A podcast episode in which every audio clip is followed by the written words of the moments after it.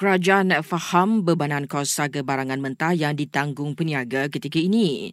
Namun ujar Menteri Ekonomi Rafizi Ramli, beliau mahu harga akhir kepada pengguna diturunkan jika kerajaan berjaya mengawal inflasi. Tapi secara konsepnya di masa hadapan, sekiranya kerajaan berjaya mengawal inflasi pada kadar yang sihat untuk ekonomi, tetapi itu tidak diterjemahkan kepada penurunan harga yang dibayar oleh rakyat, sebagai sebuah negara dan masyarakat, kita akan ada masalah. Kecuali kita nak jadi negara komunis. Maksudnya semua harga barang, semua harga nasi, campur ayam, campur sayur, kerajaan kena regulate. Beliau juga yakin kadar inflasi mampu kembali ke paras normal.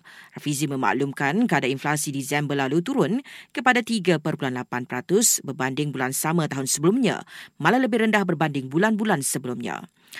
Lebih 5,800 penduduk di 3 negeri kini berlindung di PPS akibat banjir. Johor terus mencatatkan angka tertinggi iaitu hampir 5,300 orang, Sabah lebih 220 mangsa dan Sabah mencecah 290 orang. Sementara itu, luruan monsun berlaku di negara ini dijangka berlarutan sehingga Isnin depan. Menurut Met Malaysia, ia berpotensi menghasilkan hujan berterusan di timur Semenanjung dan Sabah dalam tempoh itu.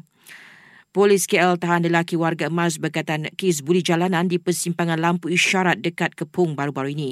Ia berkaitan video viral memaparkan suspek mengancam pemandu sebuah kenderaan dengan batu bata. Dan polis Perak buka kertas siasatan berhubung video viral kejadian pembakaran bunga api dan mercun secara besar-besaran di Simpang Pulai.